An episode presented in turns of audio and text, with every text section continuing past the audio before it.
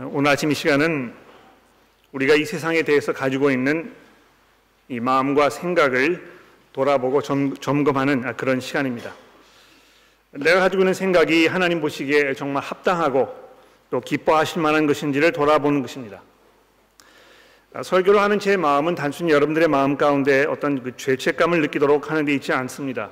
제 의도는 여러분들이 하나님을 진정으로 두려워하며 또 복음이 우리에게 주는 그 약속을 상기시켜 드림으로 인해서 하나님을 참으로 예배할 수 있도록 격려해 드리는 데 있습니다. 아, 제가 오늘 여러분에게 드리고자 하는 말씀을 그냥 제 말로 받지 마시고 아, 과연 성경이 그렇게 증거하고 있는 아, 사실인가를 확인하시면서 들을 수 있기를 제가 소원하며 우리가 그렇게 하기 위해서 하나님께 도와달라고 우리 잠시 기도하도록 하겠습니다. 기도합시다. 하나님, 죄인들인 저희들은 마음과 생각이 어두워서 기본적으로 하나님의 말씀을 오해하고 왜곡하며 또 관심 받게 두려는 아, 그런 못된 습성을 가지고 있사오니 오늘 시간 저희들이 그런 모습으로 하나님의 말씀 앞에 서지 않도록 주의 성령께서 우리를 인도하여 주시기를 간구합니다. 그리하여 저희가 진정으로 하나님 아버지를 예배하는 그리스도의 백성으로 살아가도록 도와주시기를 예수 그리스도의 이름으로 기도합니다. 아멘. 우리 그리스도인들이 세상에 대해서 어떤 마음을 가져야 할지는 성경이 매우 분명하게 말씀하고 있습니다. 예수께서 이렇게 말씀하셨죠. 마태복음 6장 24절 말씀입니다. 한 사람이 두 주인을 섬기지 못할 것이니 혹 이를 미워하고 저를 사랑하거나 혹 이를 중히 여기고 저를 경히 여김이라 너희가 하나님과 재물을 겸하여 섬기지 못하느니라. 야고보 사도도 이렇게 말씀하셨습니다. 가늠한 사람들아 세상과 벗된 것이 하나님과 원수됨을 알지 못하느냐. 그런즉 누구든지 세상과 벗이 되고자 하는 자는 스스로 하나님과 원수가 되는 것이니라. 물론 세상의 모든 것들이 하나님께서 우리에게 주신 좋은 선물입니다.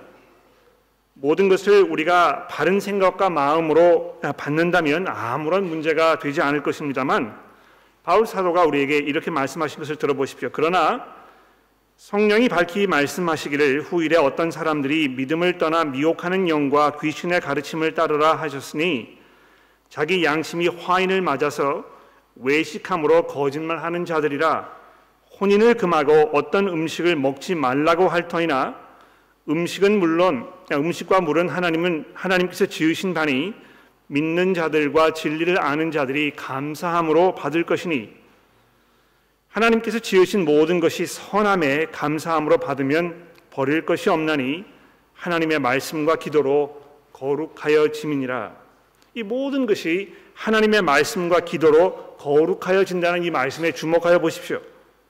하나님께서 만드신 모든 것들을 우리가 어떻게 써야 할지를 하나님의 말씀을 통하여 마음속에 잘 정리해 두고 그 말씀의 그 가르침에서부터 돌아서게 되지 않도록 순종하는 마음으로 살게 해달라고 우리가 끊임없이 기도해야 하는 것입니다.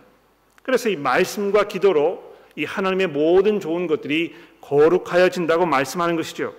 그렇게 되지 않았을 때 우리는 이 하나님의 좋은 선물을 우리의 정욕과 욕심을 채우는 수단으로 둔갑시키게 될 것입니다. 우리가 오늘 이 본문 말씀을 더욱 집중해서 들어야 할 이유가 바로 여기 있습니다.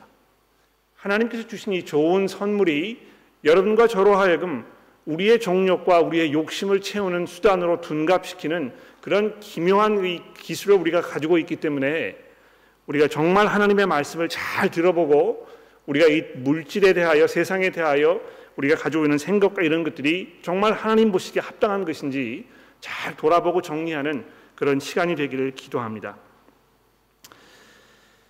자, 오늘 본문에 보시면 이 세 명의 중요한 인물들이 등장합니다. 물론 그 다른 이들도 보이긴 합니다만 이 세 명이 중심 인물입니다. 전에도 말씀드렸듯이 이 인물들은 매우 그 상징적인 모습으로 표현되어 있다는 것을 여러분 주목하실 필요가 있습니다. 아, 그렇게 함으로 인해서 그 특정 인물의 실체를 더 강렬하게 이 부각시켜 주는 것입니다. 가령 예를 들어서 여러분 그 대한민국의 축구 대, 국가대표팀을 그냥 국가대표팀이라 이렇게 부르지 않고 어떻게 부릅니까? 아시는 분 계십니까? 태극 전사라 이렇게 부르지 않습니까? 그렇죠?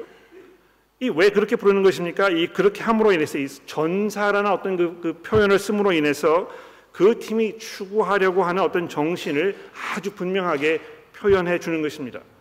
축구 선수들이 뭐 창을 들고 투구를 쓰고 그, 그 경기장에 나가겠습니까? 그렇지 하지 않, 않는 것이죠.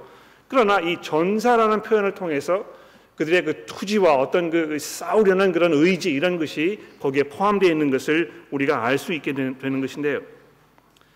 아, 마치 그런 것으로 아, 우리 본문 말씀에 등장하는 인물들의 이 표현 방법을 아마 이해하시면 도움이 많이 되실 것입니다. 자, 이 17장 7, 17장 1절 말씀해 보시면 우선 첫 번째 등장하는 그 인물이 누구입니까? 이 물 위에 앉은 큰 음녀가 있었다 이렇게 이제 말씀하고 있습니다.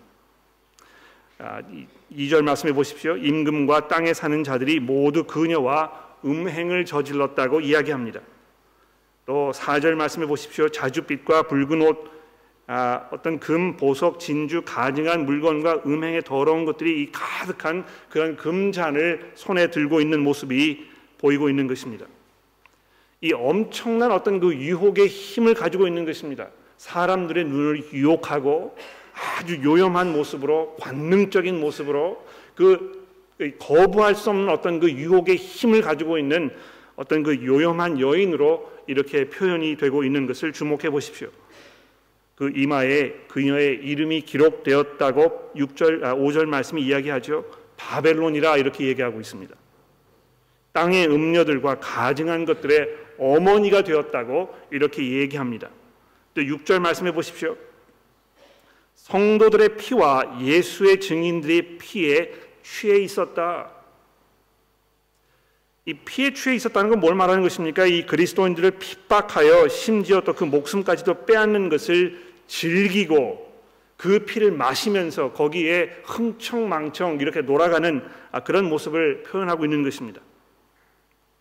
그 화려함 그리고 성도들을 희생시키는 것을 주저하지 않는 그 잔인함 이런 그녀의 모습이 심지어 요한의 눈에도 놀랍게 느껴졌다고 6절 말씀에 요한이 고백하고 있습니다.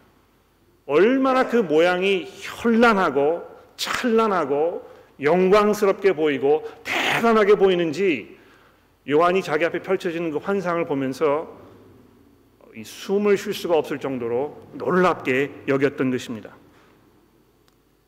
좀 더 내려가셔서 15절 말씀해 보시면 이 여자가요 물 위에 앉아 있었다 이제 이렇게 얘기하고 있는데 그 물이 뭘 말하는 것이냐 하면 이 백성과 무리와 열국과 방언들이라 그러니까 이 모든 세상 사람들 위에 군림하는 그런 존재였다는 것을 우리가 알 수 있습니다.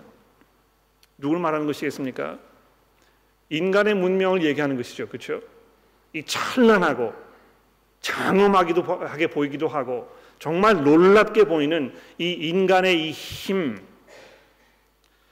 그러나 하나님을 모독하고 하나님을 대적하려는 어떤 그 인간의 기본적인 어떤 그 성향을 지금 말하고 있는 것입니다. 에덴 동산에서 아담과 하와가 이 선악과를 따먹은 이후로부터 인간이 계속해서 하나님께 반역 행위를 저지르고 있지 않습니까? 하나님이 없어도 우리가 얼마든지 우리의 삶을 우리의 방식대로 살아갈 수 있다고 고집하며 어리석게 살아가는 인간의 모습이 여기에 표현되고 있는 것입니다.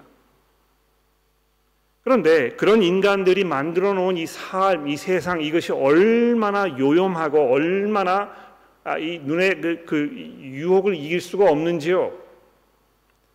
많은 사람들이 그것을 바라보면서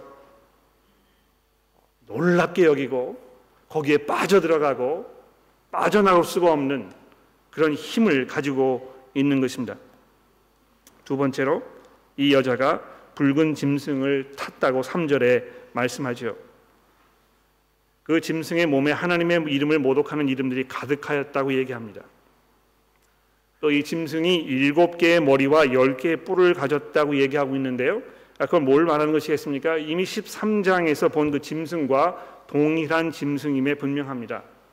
즉 다시 말해서 아, 여러분 그 요한계시록에 보시게 되면 쭉 한번 설명을 하고 나서 그거를 또 한 번 이렇게 설명을 하는데 다른 방법으로 설명을 하고 다른 각도에서 설명을 하든지 이 설명하다가 중요한 부분에 딱 오게 되면 그 다음 장에 넘어가서 거기에 이, 이 카메라 앵글을 딱 맞춰가지고 거기에 줌인 하는 것입니다. 그렇죠? 그래서 이그 오늘 본문 말씀에도 보게 되면 이미 13장에서 이 만났던 어떤 그 짐승의 그 모습을 아주 적나라하게 낱낱이 파헤치면서 우리에게 설명해 주는 게 있습니다. 8절 말씀해 보십시오. 아, 여기 보시게 되면 이 짐승이 전에 있었다가 지금은 없으나 장차 무적행으로부터 올라올 것이라 이렇게 되어 있습니다. 아마 이, 이 표현을 이렇게 들으시게 되면 금방 머릿속에 떠오르는 이 전에 있었던 어떤 한 가지 그 내용이 생각나시는 분이 계실지 모르겠어요. 맨 처음으로 돌아가셔서 1장 4절에 보시면 예수 그리스도에 대하여 설명하면서 그분께서 이제도 계셨고 전에도 계셨고 장차 오실이라고 이렇게 설명하면서 그분의 그 영원한 권세에 대하여 설명하고 있는 것입니다. 전에도 계셨고 지금도 계시고 장차 오실 이 온 만유의 권, 이, 그 주인이 되시는 이 예수 그리스도 그분 처럼 보이는 전에도 있었고 지금은 없지만 장차 이 올라오게 될 마치 예수 그리스도의 권세에 견줄 만한 그런 놀라운 힘을 가지고 있는 그래서 사람들의 눈에 마치 그가 영원히 통치할 존재인 것처럼 이렇게 보였다는 것입니다. 그런데 그의 근원이 어디입니까? 무적행이라 이렇게 얘기하죠. 무적행은 뭐 어, 어느 곳인지 성경이 아주 분명하게 설명하고 있지 않습니다만 어떤 그 악의 근원 이런 곳인 것 같아요. 거기로부터 올라온 즉 이 모든 악을 가지고 있는 그러나 영원한 어떤 그 힘을 가지고 있는 것처럼 보이는 이러한 존재였다고 얘기합니다. 근데 보시게 되면 8절 말씀해 보십시오.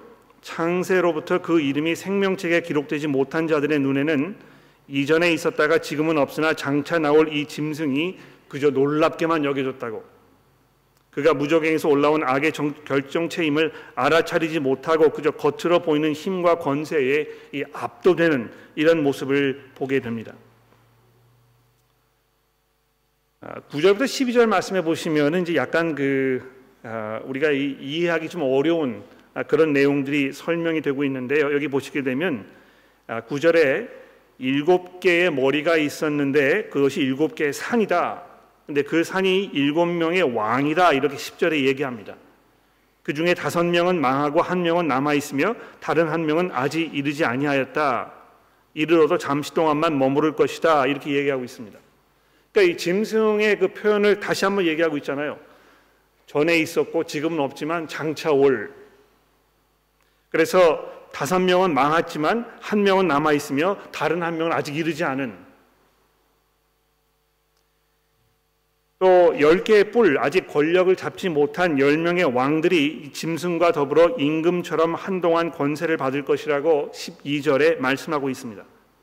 이거 다 종합해 보면 무슨 결론을 내릴 수 있겠습니까? 마치 이 불사조가요 아, 다 불에 타가지고 이 재처럼 되어 있는 아, 그런 상황 속에서 다시 일어나는 마치 이 한 권력자가 망하면 그 뒤를 이어 새로운 존재가 다시 권력자로 이 부상하여 그 나라의 역사가 계속 이어지는 이런 상황을 설명하고 있는 것 같습니다. 근데 중요한 것은요. 이들이 한 뜻을 가지고 어떻게 한다고요? 어린 양과 싸우려고 한다고 13장, 아, 17장 13절과 14절에 말씀하고 있습니다. 이 세상의 권력을 잡고 있는 모든 사람들, 이 음료와 음행을 저지른 이 모든 권력자들, 이 세상의 어떤 그 부귀 영화와 여기에 이 영광, 거기에 푹 빠져가지고 하나님을 이 염두에 두지 않고 있는 이 모든 사람들이 결국 어떻게 하는 것입니까? 이 어린 양과 싸우려고 전쟁을 벌이려고 칼을 갈고 있는 것입니다. 이미 그 어, 지난주 본문 말씀에서 이 아마겟돈 전쟁에 대하여 말씀을 드렸는데 그 장면을 지금 다시 보고 있는 것입니다. 근데요, 재밌는 사실은 이열 개의 뿔들과 짐승이 음녀를 미워하여 망하게 하고 벌거벗게 하고 그 살을 먹고 불사르게 될 것이라고 이 16절에 말씀하고 있습니다. 그러니까 이게 지금 막 자기들끼리 먹고 먹히는 그런 그 끔찍한 상황을 설명하고 있는 것입니다.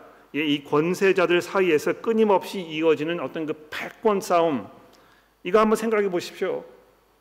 아, 지금 뭐이 현대 어떤 그 역사를 돌아보시게 되면 이 미국과 중국이 서로 세계 패권을 주기 위하여 서로 총뿌리를 겨루고 있지 않습니까? 전에는 미국과 소련이 그렇게 했었고요. 그, 저, 그 이전에는 영국이 이 세계 패권을 주고 여러 나라들을 무력으로 다스렸었습니다. 그 사이에서 외교 관계가 매우 복잡하게 얽혀 있어서 사실 누가 누구의 편인지 잘 분간이 되지 않는 그런 상황들이 매번 반복되고 있지 않습니까? 한반도를 둘러싸고 이 중국과 일본이 러시아와 미국을 깊이 의식하면서 서로 자기 나라의 국익을 위하여 서로를 물고 물, 아, 물고 뜯는 아, 그런 일이 반복되고 있습니다. 아프리카에서 발칸 반도에서 러시아와 그 주변 국가들 사이에서 한시도 쉴 수 없이 똑같은 일이 계속해서 반복되고 있는 것입니다. 이게 현대 사회만 그랬을까요? 인간의 역사가 시작된 그 이후로부터 이러한 모습들이 쉬지 않고 반복해서 각 곳에서 일어나고 있지 않습니까? 근데 17장 17절 말씀해 보시면 이런 그 모든 일 뒤에 누가 계신다고 말씀하고 있습니까? 이는 하나님이 자기 뜻대로 할 마음을 그들에게 주사 이 세상 사람들은 세상 권력자들은요 자기의 이익을 위하여 자기 멋대로 자기 계획해서 이것을 실행에 옮기는 것처럼 이렇게 착각하고 있습니다만 사실 그 뒤에 하나님께서 이것을 다 돌아보시면서 그들이 그렇게 할 수 있도록 해 주시고 계신다는 것입니다. 그들에게 주사 한 뜻을 이루게 하시고 그들의 나라를 그 짐승에게 주게 하시되 하나님의 말씀이 응하기까지 하심이라. 하나님께서 이 시간을 딱 정해 놓으시고요. 그 안에서 이 인간들이 서로 먹고 먹히면서 지지고 볶고 서로를 집어 삼키려는 이런 그 아, 악순환이 계속 반복되도록 하나님께서 내버려 두고 계시는 것인데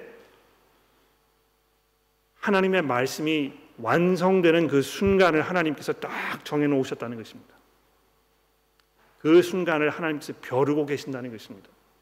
너희들이 마음껏 해봐라.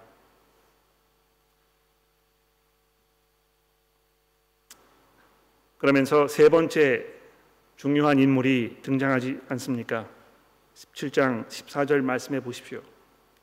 거기 보면 정말 보잘것없는 것처럼 보이는 이런 엄청난 힘과 권세와 세력을 가지고 있는 음녀와 그 음녀가 타고 있는 이 짐승과는 비교될 것 같이 보이지 않는 아무런 보잘것없는 어린 양 이라고 표현되어 있는 이 세 번째 등장 인물이 등장을 하는데요.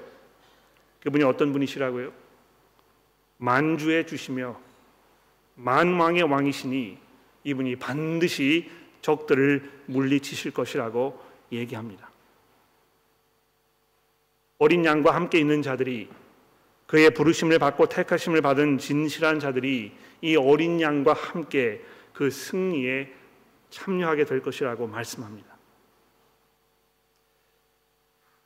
여러분 이 세상의 권세가 성도들을 핍박하고 이 세상에서 교회가 맥없이 무너지는 힘을 쓰지 못하는 그런 아, 존재인 것처럼 일시적으로 보일지 모릅니다만 그러나 교회는 어떤 곳입니까? 만주의 주시며 만왕의 왕이신 예수 그리스도의 부르심을 받은 그분의 택하심을 받은 그 예, 그런 사람들이므로 그분께서 승리하실 때에 우리들도 그 승리에 동참하게 되어 있습니다. 그래서 이 세상이 하나님께로부터 받을 이 심판 이것을 이제 아주 적나라하게 여러 가지 방법으로 우리에게 설명하면서 이런 말씀을 하고 있지요. 17절 14절에 17장 14절에 보신 바와 같이 이 예수 그리스도 그분께서 이 바벨론, 이 인간의 이 모든 문명과 이 그 하나님을 대적하려는 그런 성향들을 다 무너뜨리신다고 말씀합니다.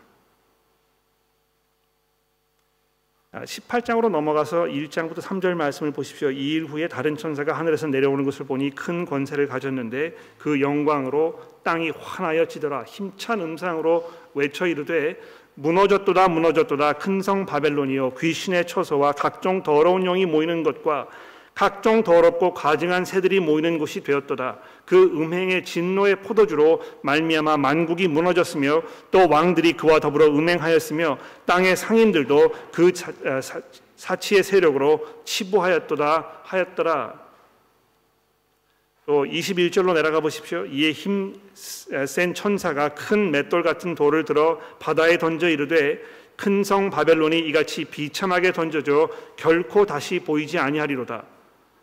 검은 곳 하는 자와 풍류하는 자와 퉁소 부는 자와 나팔 부는 자들의 소리가 결코 내, 다시 내 안에 들리지 아니하고 어떠한 세공업자든지 결코 다시 내 안에 보이지 아니하고 맷돌 소리가 결코 내 안에 다시 들리지 아니하고 등불빛이 결코 다시 내 안에 비치지 아니하고 신랑과 신부의 음성이 결코 다시 내 안에서 들리지 아니하리로다. 너희 상인들은 땅의 왕족들이라 내 복술로 말미암아 만국이 미혹되었더라. 선지자들과 성도들의 들과 및 땅 위에서 죽임을 당한 모든 자의 피가 그 성 중에서 발견되었느니라 하더라. 여러분 이 바벨론이요 왜 무너질 수밖에 없는 것입니까? 첫 번째로 이곳이 귀신의 처소요 각종 모든 더러운 것들이 모이는 곳이며 세상의 권세자들이 권세 권력자들을 미혹하여 이 세상의 쾌락과 사치에 빠져들게 하며 사람들로 하여금 물질적인 풍요를 누리게 하여 부귀 영화로운 삶을 누리는 것이 인생의 최고 목표인 것처럼 그런 거짓말을 믿게 하는 바로 그런 곳이기 때문이라고 요한이 지적하고 있습니다. 두 번째로 선지자들과 성도들과 죽임을 당한 모든 자들의 피가 그 성에서 발견되었음이라고 이렇게 얘기하고 있습니다. 이 세상이 정말 좋은 것인 것처럼 우리에게 많은 것들을 약속해 줄 것인 것처럼 여기에서 부귀 영화를 누리면서 우리가 행복한 삶을 살 수 있게 될 것인 것처럼 우리를 미혹하고 혼란스럽게 만듭니다만 그 안에 들어 있는 그 모든 악한 것들, 특히 하나님의 백성들을 향한 그 적개심, 이런 것들로 인하여 하나님께서 이 세상을 멸망시키실 것입니다.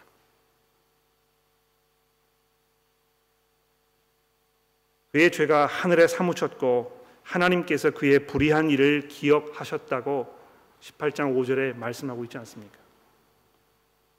하나님께서요, 이 세상에서 벌어지고 있는 그 모든 일들을 낱낱이 머릿속에 다 기억하고 계신다는 것입니다. 그래서 6절부터 8절에 이렇게 얘기하지 않습니까? 그가 준 대로 그들에게 그대로 주고 그의 행위대로 갑절을 갚아주며 그가 섞은 잔에도 갑절이나 섞어 그에게 주라. 그가 얼마나 자기를 영화롭게 하였으며 사치하였든지 그만큼 고통과 애통함으로 갚아주라. 그가 그 마음에 말하기를 나는 여왕으로 앉은 자요 과부가 아니라 결단코 애통함을 당하지 아니하리라 하니 그러므로 하루 동안에 그 재앙들이 이르리니 곧 사망과 애통함과 흉년이라. 그가 또한 불에 살라지리니 그를 심판하시는 주 하나님은 강하신 자심이니라. 인간이 쌓아온 그 장구한 역사 동안 이루어놓은 이 찬란한 문명, 문화, 우리의 업적들 이런 것들이요 한순간에 무너질 것이라고 오늘 본문 말씀에서 세 번이나 강조하여 말씀하고 있습니다.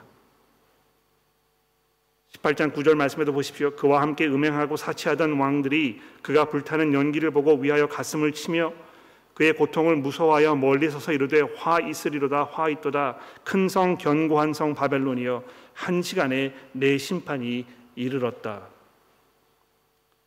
또 15절로 내려가 보십시오. 바벨론으로 말미암아 치부한 상인들이 상품의 상인들이 그의 고통을 무서워하여 멀리 서서 울고 애통하여 이르되 화 있도다 화 있도다 큰 성이여 세마포 옷과 자주 옷과 붉은 옷을 입고 금과 보석과 진주로 꾸민 것인데 그러한 부가 한 시간에 망하였도다.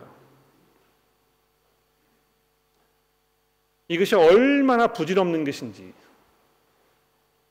결국 하나님께서 정해놓으신 그 최후의 심판이 오게 되면 아무도 지켜주지 못하는 아무런 힘도 발휘할 수 없는 그저 연기에 불과한 이런 것이라고 성경이 우리에게 말씀해 주고 있습니다.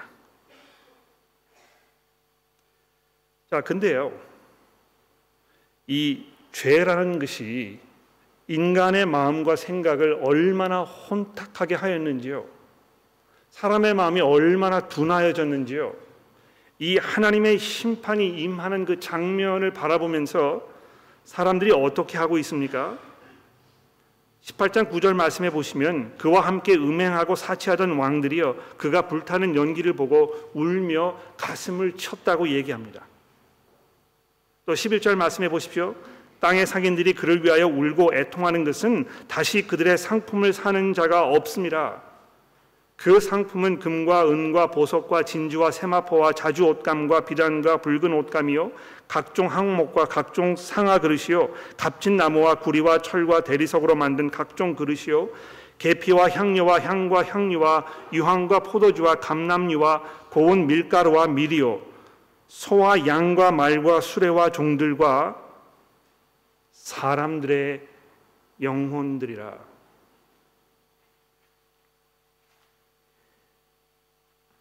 주식 시장 이렇게 가보면 그 앞 전광판에 이렇게 쭉 기재되는 이 주식을 바라보면서 안절부절하고 어쩔 줄을 모르는 그런 사람들이 항상 있습니다. 자기가 가지고 있는 이 주식이 얼마나 늘어났는지 뭐 줄었는지 거기에 이 목숨을 걸고 경제가 잘 돌아가지 않으면 그것을 애통해하고 가슴을 치면서 여러분 그 GFC Global Financial Crisis 아, 이것이 왔을 때 그 여파가 얼마나 대단했습니까?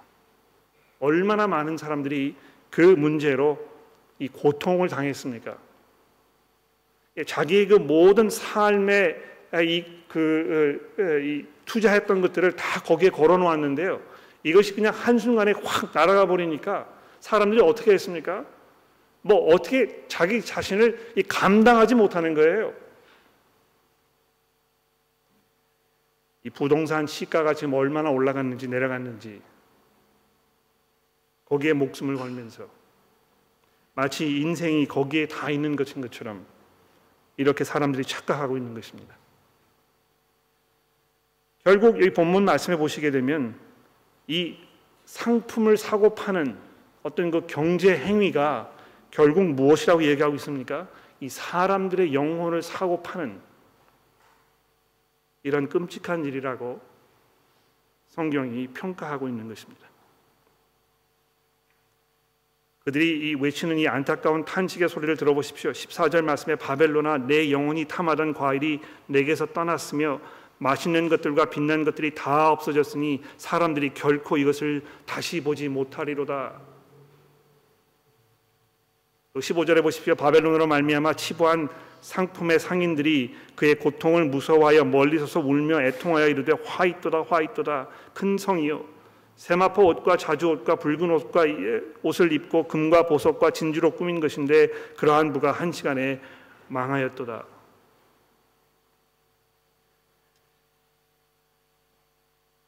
그런데 그렇게 가슴을 치며 애통하는 사람들이 있는가 하면 오늘 우리가 아, 그 아, 봉독하지 않았습니다만 19장으로 넘어가면서 이들과는 전혀 다른 전혀 다른 반응을 보이는 또 한 그룹의 사람들이 등장합니다. 19장 1절 말씀해 보십시오.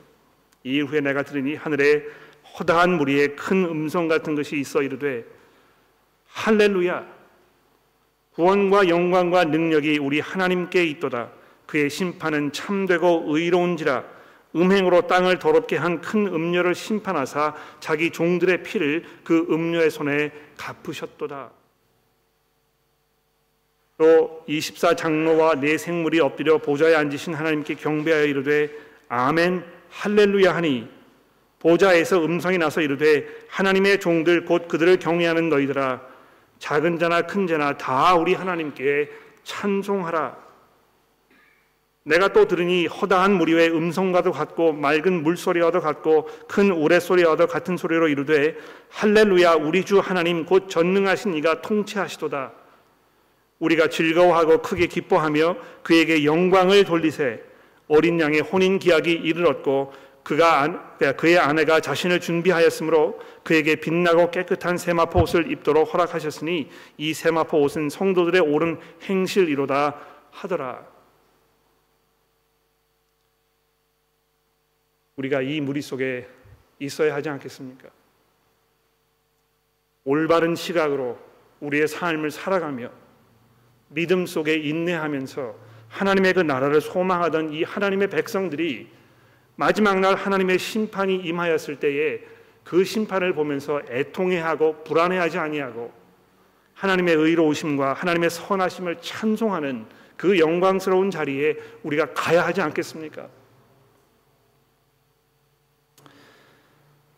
여기 우리가 이 요한계시록을 읽으면서 어, 지금까지 만나보지 못했던 전혀 새로운 아, 그런 개념이 우리에게 7절에 소개되고 있습니다. 우리가 즐거워하고 크게 기뻐하며 그에게 영광을 돌리세 어린 양의 혼인 계약이 이르렀고 그의 아내가 자신을 준비하였으므로 그에게 빛나고 깨끗한 세마포 옷을 입도록 허락하셨으니 이 세마포 옷은 성도들의 옳은 행실이로라 하더라 천사가 내게 말하기를 기록하라 어린 양의 혼인 잔치에 청함을 받은 자들은 복이 있도다 하고 또 내게 말하되 이것은 하나님의 참된 말씀이라. 아, 이제 요한계시록 나머지 부분에서 이 어린 양의 혼인 잔치에 대하여 우리에게 증거하실 것입니다. 결국 하나님께서 이 온 세상을 창조하시면서 창세 이전부터 가지고 계셨던 그분의 계획과 그분의 그 목적이 무엇입니까? 이 어린 양의 혼인 잔치인 것입니다. 여러분과 제가 거룩한 성도로 이 어린 양의 신부로서 그 앞에 나아가는 것이 하나님의 목적이고요. 그리스도와 여러분과 제가 하나님의 어린 양의 신부로 그 앞에 나아가는 그 순간 하나님의 모든 계획과 하나님의 말씀이 이제 응답되게 될 것입니다. 결론을 내리도록 하겠습니다. 오늘 본문 말씀을 통해서 하나님께서 여러분과 저를 부르고 계시는군요. 19장 4절 말씀을 보십시오. 내가 또 들으니 하늘로부터 다른 음성이 나서 이르되 내 백성아 거기에서 나와 그의 죄에 참여하지 말고 그가 받을 재앙을 받지 말라. 이것이 오늘 하나님께서 여러분과 저에게 주시는 이 부름이며 우리가 귀담아 들어야 할 하나님의 경고의 말씀입니다. 우리가 어떻게 하면 이 바벨론, 이 세상의 죄에 참여하지 않고 그가 받을 재앙을 받지 않, 게 되겠습니까? 어떻게 하면 우리가 이 세상이 가지고 있는 어떤 그 모든 유혹, 우리의 마음을 혼란케 하는 이런 모든 요소들로부터 우리를 경건하게 의롭게 지킬 수 있겠습니까?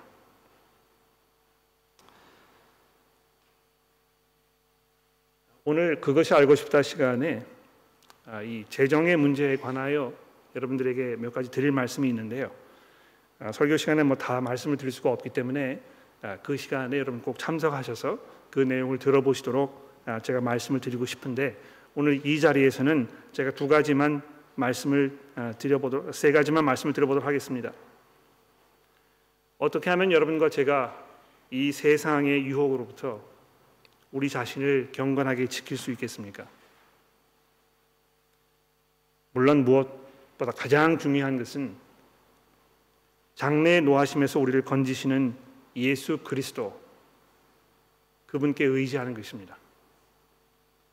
데살로니가 전서 1장 10절 말씀에 보면 또 죽은 자들 가운데서 다시 살리신 그의 아들이 하늘로부터 강림하실 것을 너희가 어떻게 기다리는지를 말하니 이는 장래의 노하심에서 우리를 건지시는 예수시니라. 그 어떤 것도 우리가 쌓아온 그 어떤 업적도 우리의 그 어떠한 행실도 우리의 이 믿음조차도 장래의 노하심에서 우리를 건질 수 없을 것입니다. 우리가 얼마나 교회에서 많이 봉사하였는지, 얼마나 헌금을 많이 하였는지, 얼마나 기도를 열심히 하였는지, 얼마나 성경을 많이 읽었는지 이러한 것도 여러분과 저를 이 장래의 노하심에서 구하지 못할 것입니다. 오직 우리를 구하시는 그 분은 예수 그리스도 그분이신 것입니다. 그러므로 그분을 전적으로 의지하지 아니하면 그분 앞에 항복하지 아니하고 그분 앞에 무릎을 꿇지 아니하면 그분께서 나의 삶의 통치자가 되시며 주인이 되셨다는 사실을 믿음으로 고백하지 아니하면 그 누구도 이 장래 노하심에서 우리를 건지지 못할 것입니다. 그리스도께서 여러분들의 구주가 되셨다는 그 분명한 믿음 가운데 계신다면 그것이 우리 삶 속에서 믿음으로 어떻게 접목되어야 될지를 생각해 봐야 되겠죠. 내가 과연 예수 그리스도의 제자로 이 재물에 대하여 성경적인 생각과 하나님께서 기뻐하실 그런 그 마음의 자세로 내가 살고 있는가 이거를 심각하게 돌아봐야 되지 않겠습니까? 아, 제가 여기 오늘 이 시간에 여러분에게 드리고 싶은 말씀 뭐냐면 재물에 대한 욕심을 버리고 자유를 누리게 되려면 복음 사역에 후하게 여러분의 사역 재물을 사용하십시오. 예수 그리스도의 복음을 위하여 복음 전하는 자들을 위하여 여러분들이 가지고 있는 재물들을 후하게 사용하십시오. 우리 오늘 기도 시간에 샘과 쉔첸 전도사님, 선교사님들 위해서 기도하지 않았습니까? 대만에서 그분들이 새로운 삶을 시작하실 것입니다. 또 일본에서는 켈리 니콜라 선교사님께서 일본 사람들에게 복음 전하려고 삶을 바치고 계시지 않습니까? 그런 분들을 위하여 후하게 여러분들이 가지고 있는 하나님께서 허락하신 그 재물들을 후하게 내놓으십시오. 우리 교회에서 복음 사역을 하고 계시는 우리 사역자 여러분들 특히 풀타임으로 일하지 아니하시고 파트타임으로 수고하고 계시는 우리 신 목사님이나 또 마이크 친 전도사님처럼 이런 분들이 사역에 좀 더 집중하실 수 있도록 여러분 후하게 헌금하십시오. 우리가 어디에 어떤 돈을 얼마만큼 쓰는가 여기에 우리가 가지고 있는 이 삶의 가치관과 세상을 바라보는 시각이 드러나게 될 것입니다. 나머지 분들은 아, 오늘 그것이 알고 싶다 시간에 좀 더 자세히 말씀을 드려보도록 하겠습니다. 오늘 18장 20절 말씀에 이런 결론의 말씀이 있군요. 하늘의 성도들과 사도들과 선지자, 선지자들아 그로 말미암아 즐거워하라 하나님이 너희를 위하여 그에게 심판을 행하셨습니다. 하나님께서 너희를 위하여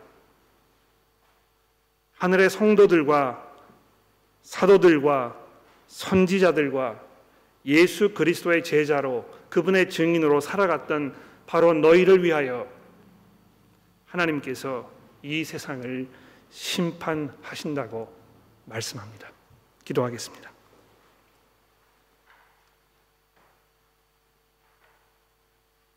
하나님 아버지, 오늘 이 시간에 저희가 저희 마음속에 깊은 곳을 들여다보며 우리가 무엇을 추구하며 살고 있는지 우리에게 정말 중요한 것이 무엇인지 이 세상을 향한 우리의 숨은 생각이 무엇인지 돌아보기를 원합니다. 하나님 저희가 이 세상의 유혹에 빠져들지 아니하며 깨어 기도하면서 어, 어린 양의 혼인 잔치 그 날을 우리가 기대하며 살기를 원합니다. 주의 성령께서 저희를 도와주셔서 이 말씀을 우리가 온전히 받아들이며 순종할 수 있도록 도와주시기를 예수 그리스도의 이름으로 간절히 기도합니다.